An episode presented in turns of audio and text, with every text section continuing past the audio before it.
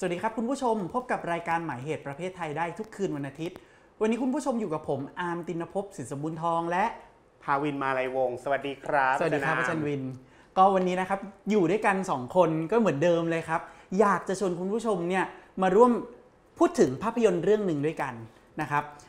ภาพยนตร์เรื่องนี้เนี่ยเป็นภาพยนตร์ที่ถือได้ว่าแหม่มันเด็ดสระตีจริง ๆ ขอใช้คำโบราณนิดนึงนะครับ ภาพยนตร์ชื่อเรื่องนี้เนี่ยเป็นภาพยนตร์ที่เพิ่งออกจากโรงไปเมื่อไม่นานมานี้ครับนี่เองนำแสดงโดยสุดยอดนักแสดงขวัญใจของของของอาร์มเลยนะครับ ก็คือมิเชลโยมิเชลโยนะครับพูดขนาดนี้คุณผู้ชมน่าจะทน่าราบจะแล้เดาวได้ว่าคือภาพยนตร์ที่มีชื่อว่า everything everywhere all at once ชื่อยาวมาก ยาวมากนะครับ ในขณะที่ชื่อภาษาไทยนั้น โคตรไม่เข้ากันเลย ซื้อซื้อเจเจ๊อะไรสักอย่างสักอย่างนะครับ ตามธรรมเนียมเนี่ย เวลาเรามาคุยกันเรื่องภาพยนตร์นะคุณผู้ชมก็จะคาดหวังว่าอาละเบรกแรกยังไงก็ต้องมานั่งเล่าเรื่องย่อให้ฟังซะก่อน คุณผู้ชมอาจจะสงสัยว่า เอ๊ะ แปลกจังโดยปกติเราจะมาถึงก็เล่าเรื่องย่อกันก่อน แต่ทำไมมาคราวเนี้ยทั้งผมและจันวินเนี่ยเกี่ยงถึงกันเกี่ยงกันคำตอบนั่นก็เป็นเพราะว่า เพราะมันเล่าได้ยากมากจริงๆนะครับ แล้วมากไปกว่านั้นมันอาจจะถึงขั้นเล่าไม่ได้ไม่ได้ด้วยซ้ำอะนะครับก็ต้องบอกท่านผู้ชมแบบนี้ฮะก่อนที่อาจารย์อามจะเล่าเรื่องย่อเรายังยืนยันว่าให้อาจารย์อามเล่าเรื่องย่อเอ่อหนังเรื่องเนี้ยเราไม่สามารถทั้งผมทั้งอาจารย์อามไม่สามารถสปอยเนื้อหาได้ว่าว่ามันเกิดอะไรขึ้นนะฮะการดูหนังเอ่อเราไม่ได้เข้าไปเอา พล็อตเรื่องอีกต่อไป แต่ว่าการดูหนังเรื่องเนี้ยมันเป็นประสบการณ์อืมที่เราต้องปฏิดประต่อ make sense กับโลกที่เราอยู่ในปัจจุบันด้วยด้วยตัวเองฟังดูแบบแนวปรัชญาไหมแต่จริง ๆ แล้วประสบการณ์การดูหนังเรื่องนั้น เรื่องเนี้ยเป็นแบบนั้นจริง ๆ ถูกต้องเลยครับครับผมเราคิดว่าก็น่าจะเป็นเจตนาของผู้สร้างผู้สร้างด้วยเนาะที่ไม่ได้ต้องการจะให้ผู้ชมเนี่ยได้รับพล็อตกลับบ้านใช่แต่ต้องการจะสร้างสิ่งที่เรียกว่าเอ่อ subjectivity อะอัตวิสัยนะครับมุมมองความคิดความเชื่อความเข้าใจ จากการที่พาตัวเองอะไปกระทบกับภาพยนตร์เรื่องเนี้ยเพราะฉะนั้นพูดยากมากว่ามันเกี่ยวกับอะไร นอกเสียจากว่าภาพยนตร์เรื่องเนี้ยเป็นภาพยนตร์เกี่ยวข้องกับชีวิตของผู้หญิงคนหนึ่งที่มีชื่อว่าเอเวอลีนครับนะครับเธอเป็นเธอเป็นชาวจีนแล้วกันอพยพมาอยู่ที่อเมริกา แล้วก็เป็นเจ้าของร้านซักซักแห้งซักรีดสังกรีดนะครับครับผมแล้วก็มีสามีชื่อเวย์มอนด์แล้วก็มีมีลูก ชื่อจอยนะครับซึ่งมี conflict กันในครอบครัวนะจอยก็แบบเป็นเลสเบี้ยนเอ่อตัวเองเนี่ยเอเวอลีนเองก็ต้องแบกรับความเจ้าจู้จี้จุกจิก บ้าบอคอแตกของคนเป็นพ่อครับนะครับที่ทำอะไรก็ไม่เคยถูกใจพ่อสักอย่างนะครับเล่าได้มากที่สุดเท่านี้จริงๆ ประมาณนี้ประมาณประมาณ5นาทีนี้แรกของภาพยนตร์ด้วยซ้ำครับนะครับ ทีเนี้ยในฐานะที่อาจารย์วินเนี่ยเป็นนักวรรณกรรมเนาะเวลาจะอ่านภาพยนตร์เนี่ยอาจารย์วินก็มักจะมองว่า โดยปกติแล้วเวลาสอนหนังสือกับนักศึกษาเนี่ยครับนักศึกษาเวลาเข้าถึงวรรณกรรมสักเรื่องอะอาจารย์วินคิดว่าเขามักจะเริ่มต้นจากการเข้าถึงอะไรก่อน มักจะมองหาอะไรก่อนในการเข้าถึงวรรณกรรม คือจริง ๆ เมื่อกี้ที่อาจารย์อาร์มบอกว่าเล่าเรื่องได้ยากมากนะฮะ แล้วก็เวลาสอนวรรณกรรมเนี่ยเรามักจะเริ่มต้นด้วยการแบบว่า อ้าว พล็อตเรื่องอืม โครงเรื่องการผูกโครงเรื่องครับอ่ามันเหมือนกับว่าเราไม่ใช่ว่าการเรียนวรรณกรรมอย่างเดียวนะฮะแต่ว่าหมายถึงการเล่าเรื่องอะไรต่างๆ ในโลกใบนี้เนาะเรามักจะเริ่มต้นจากอาอย่างที่บอกนะฮะว่าพล็อตเรื่องแล้วเราจะนึกถึงอะถ้าเป็นนักเรียนวรรณกรรมเนี่ยผมจะขึ้นสามเหลี่ยมแล้วครับอาจารย์อาร์มอืมทครับำทำท่าสามเหลี่ยม ไม่มีกระดานเนาะมีกระดานแต่ว่าไม่มีที่เขียนนะฮะเราก็จะคุยกันว่าเปิดเรื่องฉากคือที่ไหนตัวละครอืมอ่า เป็นใครบ้างอะอย่างที่อาจารย์อาร์มเมื่อครู่นะเอเวอรีนเวย์แมนใช่จอยอันเนี้ยคือเราเริ่มต้นเริ่มต้นแบบนั้นว่าเขา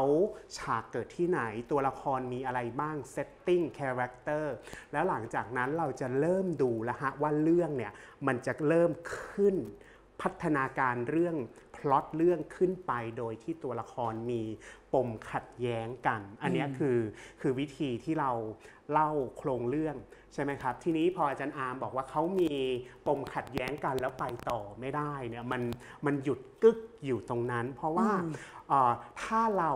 ดูการเล่าเรื่องเนี่ยเราจะเห็นว่าพอมันมีปมขัดแย้งไปเนี่ยเราจะเห็นว่าเฮ้ยปมขัดแย้งมันเอ่อซับซ้อนมากขึ้น มันทวีความรุนแรงนำไปสู่จุดคลายแม็กซ์ ของเรื่องแล้วทำให้เกิดการคลี่คลายของเรื่องเป็นยังไง อันเนี้ยมันคือ plot structure หรือว่าองค์ประกอบของการเออของการเล่าเรื่องอะนะครับ แล้วแต่ว่าในเรื่องเนี้ยมันไม่มีฟอร์มของหนังเนี่ยมันไม่ได้ตรงตาม plot structure นี้เลยนะครับอะทีนี้จะบอกจะบอกอาจารย์อาร์มแบบนี้ว่าก่อนหน้าเนี้ยมันมีคนวิจารณ์ว่า โอ้ยเวลาเล่าเรื่องแบบเนี้ย มันไม่สมจริงเอ่อ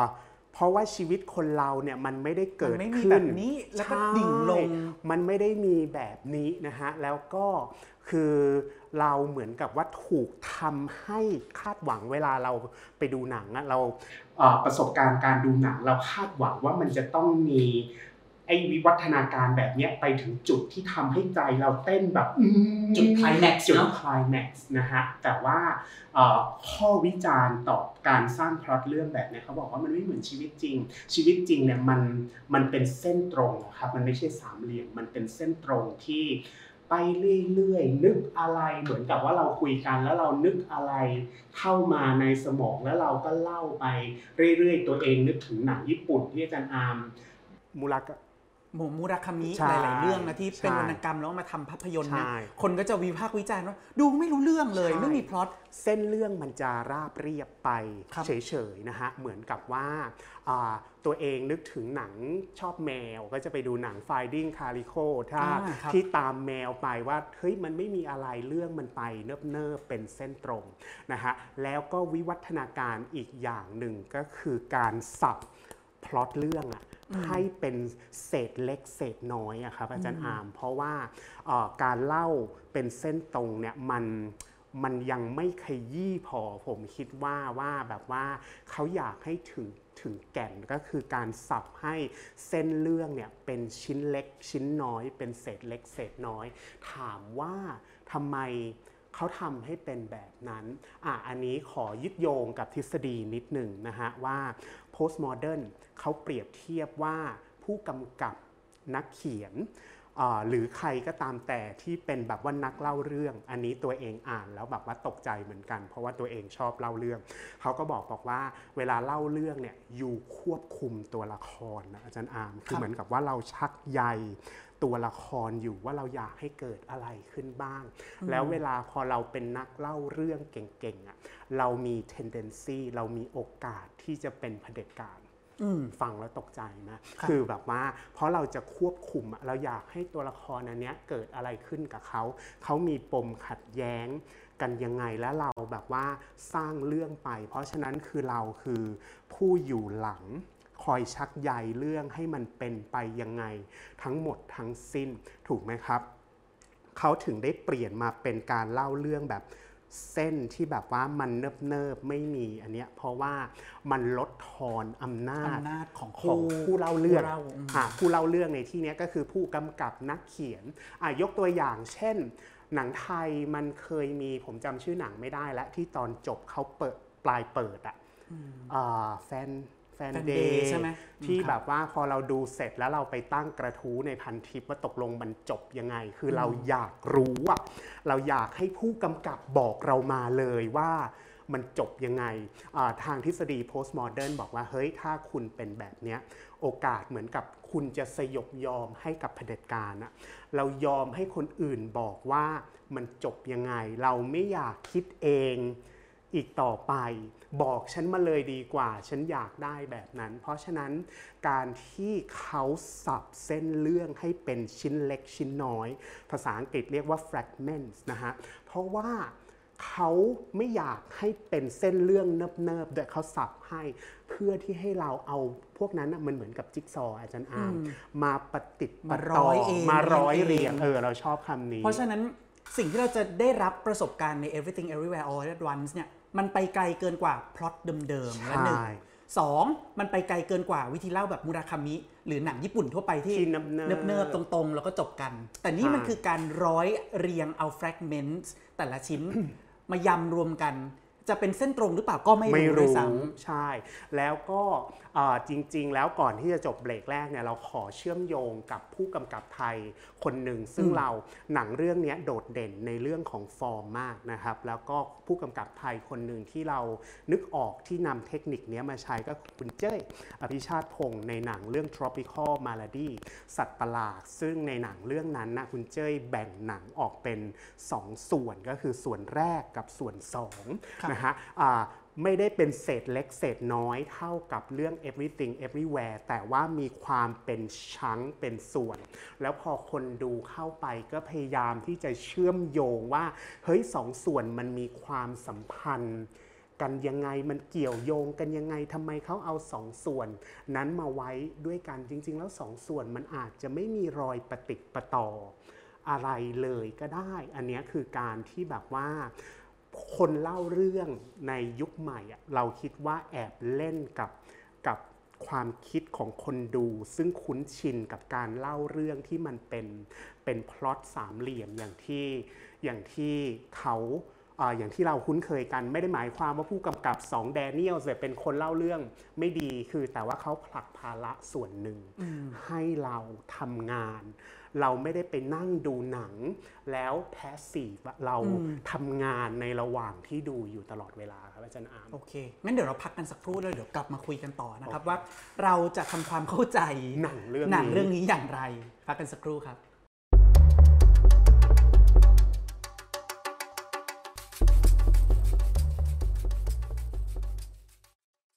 คุณผู้ชมยังอยู่กับผม อาร์มตินภพและอาจารย์ภาวินนะครับ เรายังคุยกันเรื่องภาพยนตร์ Everything Everywhere All All at at Once Once ชื่อยาวเหลือเกิน ชื่อยาวมากนะครับ ก็เมื่อครู่เนี่ยเราได้พยายามทำความเข้าใจเลยนะว่า สาเหตุที่เราเล่าเรื่องแบบพล็อตเรื่องเราเราเรา spoil ไม่ได้อะเพราะความเป็นพล็อตมันถูกทำให้ถูกหายทำลายไปถูกทำลายไปนะครับ ทีเนี้ยในฐานะที่เราเป็นนักอ่านสื่อทางวัฒนธรรมด้วยกันทั้งคู่นะครับ อาจารย์วินมองเห็น อะไรในสื่อหรือว่าภาพยนตร์เรื่องนี้บ้าง อะไรคือสิ่งแรกที่อาจารย์วินเห็นแล้วแบบปิ้งขึ้นมาเป็นอย่างแรกเลย คือจริง ๆ เราต้องทำงานกันแล้วอาจารย์อามเพราะว่าเบรกแรกพูดนั่นพูดนี่เพื่ออธิบายว่าทำไมฉันแบบว่าเอ่อคุยอะไรได้ไม่มากนักสำหรับหนังเรื่องนี้เหมือัอนนเป็นนี้การแบบว่าหาข้ออ้างให้ตัวหาเองข้ออ้างแต่จริงๆ ไม่ใช่ข้ออ้างนะฮะอันนี่พูดเล่นอ่าแต่ว่าจากประสบการณ์ของของตัวเองนะฮะอาจารครับย์อามไม่รู้ว่าจะมีประสบการณ์คล้าย ๆ กันหรือเปล่า ทีนี้เราจะมาพูดถึงเรื่อง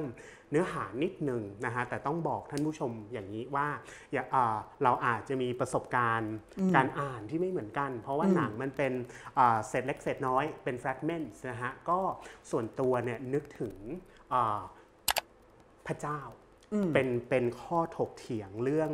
เรื่องพระเจ้าอย่างแรกเลยเนี่ยก็คือจากชื่อหนังนะฮะอาจารย์อามคือคำว่า everything everywhere all at once เนี่ยแล้วก็มันมีคำว่าเอ่อเวลาเล่าเรื่องอะอย่างกลับมาที่วรรณกรรมเนี่ยมันจะมีคำที่ว่า omnipresent omniscient มันหมายความว่าการเล่าเรื่องแบบ point of view มุมมองพระเจ้าอยู่ทุกที่เห็นทุกอย่างในเวลาเดียวกัน คือเวลาเล่าเรื่องแบบว่า omniscient point of view เนี่ยมันหมายความว่าพระเจ้าเข้าไปในหัวเราได้อะครับอาจารย์อามแล้วอันเนี้ยเป็นเทคนิคอ่านนึกถึงทิคเทคนิคเฉยๆ เราไม่จิกนะฮะว่าหนังของใคร ที่ตัวละครยืนอยู่แล้วเราแอบได้ยินเสียงในหัวของตัวละครครับอันเนี้ยคือคำว่า everywhere พระเจ้าอยู่ทุกที่ได้ยินแม้แต่กระทั่งเสียงในเสียงหูของตัวละครขตัวองนั้นตัวที่อยู่ละในคหัรวตัวนั้น เพราะฉะนั้นจากชื่อเรื่องเนี่ยนะครับ everything everywhere all at once เนี่ยพอเห็นชื่อเรื่องแบบนี้แอบดูเปรียบเทียบชื่อเรื่องภาษาไทย และแอบตัดสินเขานิดนึงว่าแบบว่าโอ้ยมันเสียอัธรสไปนิดนึงชื่อภาษาไทย แต่ว่าอย่างไรก็ตาม พอมาดูในหนังเรื่องนี้แล้วตัวเองเห็นตั้งคำถามเกี่ยวกับการมีอยู่ของพระเจ้า เยอะมากๆ ครับอาจารย์อาม เพราะว่าพอชื่อเรื่องมันเป็นแบบนั้น แล้วเอ่อมีตัวละครก็คือลูกสาวเอ่อชื่อที่ชื่อจอ Joy ยนะฮะแล้วในมัลติเวิร์สอื่นๆเนี่ยเขามีชื่ออื่นก็คือ ชื่อโจโจบูทุปากีทุปากีนะครับ เราขออนุญาตเรียกสั้นๆ ว่าโจโจบูบูกันละกันครับนะครับ แล้วก็อ่าโจบูเนี่ยเขาอยู่ได้ทุก ทุก multiverse เลยอืมตัวละครตัวอื่นเนี่ยอาจจะมีข้อจำกัดนะครับอาจารย์อาร์มก็คือตัวเอเวอรีนตัวเวมอนเนี่ยเขามีข้อจำกัดในการเขาเรียกว่ากระโดดข้าม multiverse นะคือเหมือนกับว่าเป็นคนเนาะยังมีข้อจำกัดในการกระโดดข้ามไม่สามารถอยู่ได้ everywhere ทุกที่แต่โจบูเนี่ยมีข้อจำมี เขาเรียกว่าอะไรอะก้าวข้ามข้อก้าวจำกัดข้ามตรงเนี้ยข้อไปแล้วอะข้อข้ออมจำกัดนั้นไปนะฮะว่าเอ่อคือเขามีความเป็นพระเจ้าอยู่อยู่ในตัวนะครับ ก็คือตัวละครโจบูเนี่ยพอเราเห็นแล้วแบบว่ากับชื่อเรื่องเนี่ยสมองเราคลิก แล้วเราเราอ่านหนังเรื่องเนี้ย ในมุมมองของ existentialism อะคือการมีอยู่ของพระเจ้า พระเจ้ามีอยู่จริงไหม ถ้ามีอยู่ทำไมเขาปล่อยให้คน suffer ทำไมเขาไม่มาช่วยทำไมเขาไม่แคร์แล้วคือถ้าเขามีอยู่หน้าตาเขาจะเป็นยังไงอออย่างเรื่องนี้ฉากที่น่าสนใจก็คือโจบูมาแล้วเอเวอรีนยังคิดว่าอันเนี้ยคือ ลูกสาวของตัวเอง แล้วก็จะพยายามยัดเยียดเพศให้พระเจ้าแล้วยายโจบูนี่แบบหวีดใส่เหวี่ยงใส่บอกว่า จนกระทั่งป่านนี้แกยังหมกมุ่นกับเรื่องเพศของลูกมึงอยู่เลยว่าพระเจ้าจะต้องรูปร่างแบบนี้ พระเจ้าต้องเป็นเพศนี้ยังไม่หลุดไป จากเรื่องนี้อีกหรอ เพราะฉะนั้นเรื่องเนี้ยเราเริ่มต้นจากการมีอยู่ของของพระเจ้า อันนี้คือในเรื่องของเนื้อหานะแล้วพระเจ้าในเรื่องเนี้ยเราคิดว่าเพศสภาพเขาเขากำกวม แล้วก็เอ่อพระเจ้าที่เราดูโจบูเนี่ยมันไม่ใช่ภาพที่แบบว่าใจดี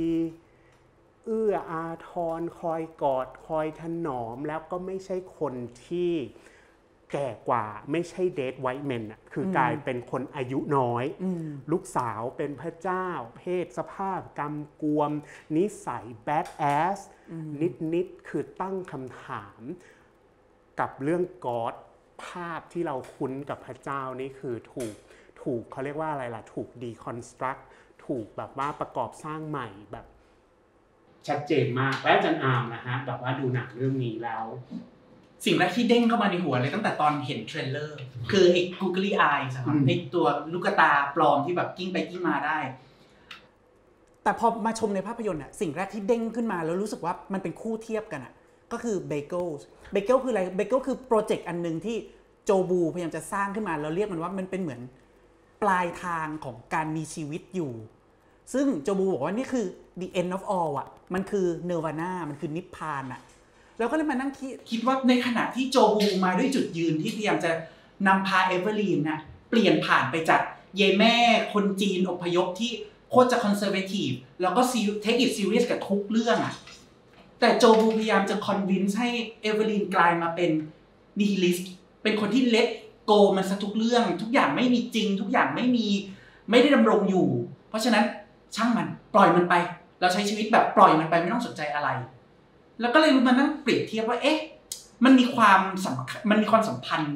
เกี่ยวเนื่องกันหรือเปล่าระหว่างเบเกิลซึ่งเป็นตัวแทนของสุญญนิยม กับ Googly Eyes ที่เป็นตัวแทนของเวเมนเวในขณะที่เอเวอร์ลีนมันบอกว่าแบบโอเคกูจะไปสู่นิพพานร่วมกับโจบูแล้วเนี่ยเวเมนก็เตือนสติว่า เวลาเกิดวิกฤตจง be kind จงแบบใจดีกับตัวเองและทุกสิ่งรอบตัว เลยทำให้ ตัวเอเวอร์ลีนได้สติหรืออะไรก็ตามเนี่ยแล้วก็รู้สึกว่าจริง ๆ แล้วอะเบเกิลกับไอ้กลูไอ้กูเกอรี่ไอส์เนี่ยเป็นด้านตรงข้ามของกันและกันเหมือนหยินกับหยาง ให้นึกถึงนะครับคุณผู้ชมแบบตารางไอ้ภาพแบบหยินหยางอะเราจะเห็นฝั่งหนึ่งเป็นพื้นขาวจุดดำอีกฝั่งหนึ่งเป็นพื้นดำจุดขาวขาว มันก็จะล้อไปกับเบเกิลเหมือนกันที่พื้นดำจุดขาว ในขณะที่ Googly Eyes เป็นพื้นขาวจุดดำหมายความว่ายังไง หมายความว่า ตอนแรกเนี่ยเป็นคอนเซอร์เวทีฟที่ take it serious ทุกเรื่องมาสู่การเป็น nihilist ที่ไม่เอามันสักเรื่องสักเรื่องไม่เอาอะไรแล้วอะกูจะไปสู่ ideal world ที่ไม่มีจริงจะไปสู่นิพพานอะไรก็ว่ากันไป แต่มาเจอการดักของเวเมนที่บอกว่า เฮ้ยทำไมเราไม่มีความสุขกับชีวิตที่มีอยู่ตอนนี้ทำไม คือฉันไม่ได้อ่อนแอนะ ฉันเนี่ยพยายามเข้าใจชีวิตว่าณตอนนี้ทำอะไรอยู่ และจะอยู่กับมันยังไง ไม่ต้องไป take it serious ทุกเรื่อง และไม่ใช่ว่าทิ้งแม่งทุกเรื่องไม่ใช่ แค่อยู่และ ระหนักได้ว่าตัวเองกำลังทำอะไรอยู่และ cherish every moment of life อะคือคือใช้มันให้คุ้มค่า มันก็เลยรู้สึกว่านี่มันเป็นการต่อรองกันเป็นสมดุลของการใช้ชีวิต 2 แบบนี้แบบแรกคือ ฉันจะไม่อยู่กับโลกความจริง กับอีกแบบหนึ่งคือชีวิตที่จะอยู่กับโลกความจริง แต่ถ้ามึงซีเรียสกับโลกความจริงเกินไปไม่มีไอเดียเลย ชีวิตมันก็ไร้ค่า จริงๆจริงๆพออาร์มพูดแบบเนี้ยเรานึกถึงอ่อประเด็น ความแบบว่าตรงข้ามกันเนาะ keyword ของอาร์มก็คือแบบว่าโลกความจริงโลกที่เราอยู่ปัจจุบันกับบางสิ่งบางอย่างที่มันเป็นสภาวะที่แบบไอเดียแล้วเราอยากไปถึงตรงนั้นเเชื่อมโยงกับหนังเรื่องนี้เรานึกถึงภาพ ของครูกสิทธิ์อะเพลโตกับอริสโตเติลนะฮะครับคือแบบว่าไม่แน่ใจว่าท่านผู้ชม ผมมาจำชื่อภาพนั้นไม่ได้ ขออนุญาตบรรยายแบบนี้ก็แล้วกันว่าเพลโตกับอริสโตเติลเขายืนอยู่ด้วยกัน แล้วเพลโตเนี่ยชี้นิ้วขึ้นไปข้างบนในขณะที่อริสโตเติลเนี่ยวาดมือลงที่พื้นพื้นดินอันเนี้ยนะฮะสองคนเขาเห็น ต่างกันในเรื่องของประสบการณ์ ก็คืออย่างเพลโตเนี่ยเขาเชื่อว่ามันมีไอเดียสภาวะที่เป็นอุดมคติอยู่ที่ไหนสักแห่งหนึ่งข้างบนนั้นในขณะที่อริสโตเติลบอกว่าเฮ้ยอย่ามัวไปสนใจกับไอ้สิโลกอุดมคติอะไรเลย คืออย่าให้ใช้เวลาอยู่กับประสบการณ์ในปัจจุบัน ซึ่งถ้าเอามาเชื่อมโยงกับหนังเรื่องเนี้ยอาร์มก็คือ ตัวแม่เอเวอรีนเนี่ยทุกอย่างหรือตัวละครทุกคนน่ะเขามีกรอบอุดมคติอยู่ว่าลูกที่ดีจะต้องหน้าตาเป็นยังไง สามีที่ดีต้องทำตัวแบบต้องไหนทำตัวแบบไหน แล้วก็ทุกคนก็พยายามที่ที่จะไปให้ถึงที่ไอเดียนะไอเดียนั้นถูกไหมครับ แล้วพอหนังของแดเนียลสองคนเนี่ยเขาเอา โลก multiverse เอาไอ้ความไอเดียลของที่เพลโตชี้ข้างบนน่ะมาตีให้เห็นว่ามันไม่ได้มีอุดมคติแบบเดียวมันมีอีกร้อยแปดพันเก้าอย่างอยู่แบบว่า ไอ้ไอ้ multiverse ในบริบทของของหนังเรื่องเนี้ยเราเราคิดว่ามันถูกใส่มาเพื่อปึ๊กให้หัวเราคิดว่าเฮ้ยจริง ๆ แล้วมันมี possibility เป็นร้อยแปดพันเก้าอย่าง เราอย่าไปติดอยู่กับไอ้อุดมคติสิ่งสิ่งเดียว แล้วพอตัวละครเนี่ยได้ไปสำรวจสำรวจไอ้ความเป็นไปได้เนี่ยเขากลับเข้ามาสู่ร่างในปัจจุบันนะแล้วทำให้เขาเกิด รู้ว่าจะอยู่กับปัจจุบันยังไงให้มีความสุข อันนี้สปอยได้แค่นี้ครับอาจารย์ ใช่แล้วนี่ก็เป็นแนวทางการตีความของเราเตือนอีกครั้งสองคนนะครับเนี่ยเป็นแนวทางการตีความของเรา ซึ่งผมและอาจันภาวินก็เชื่อว่าถ้าคุณผู้ชมไปชมเนี่ยอาจจะเกิดประสบการณ์ หรืออัตวิสัยคนละแบบกับเรา ก็เป็นได้แล้วหวังเป็นอย่างยิ่งว่าคุณผู้ชมเนี่ยจะมีโอกาสแชร์ มุมมองหรือประสบการณ์ หรือความเข้าใจ ที่ตัวเองสร้างขึ้นมาจากการไปกระทบ กับภาพยนตร์เรื่องเนี้ยเอาไว้ในช่องคอมเมนต์ครับนะครับใน YouTube หรือจะเข้าไปคอมเมนต์ใน Facebook ของประชาไทย ก็ได้ที่สำคัญอย่าลืมกดไลค์กดแชร์กด Subscribe ให้กับรายการใหม่ใหม่เหตุเหตุประเทศไทยประเทศไทยด้วยนะครับวันนี้ผมอาร์มเดนภพและอาจารย์ภาวิน ซึ่งอยู่ใน verse นี้ขอลาคุณผู้ชมไปก่อนนะครับ พบกับรายการหมายเหตุประเทศไทยได้ทุกคืนวันอาทิตย์ในทุกๆ verse นะครับ bye bye ครับ สวัสดีครับ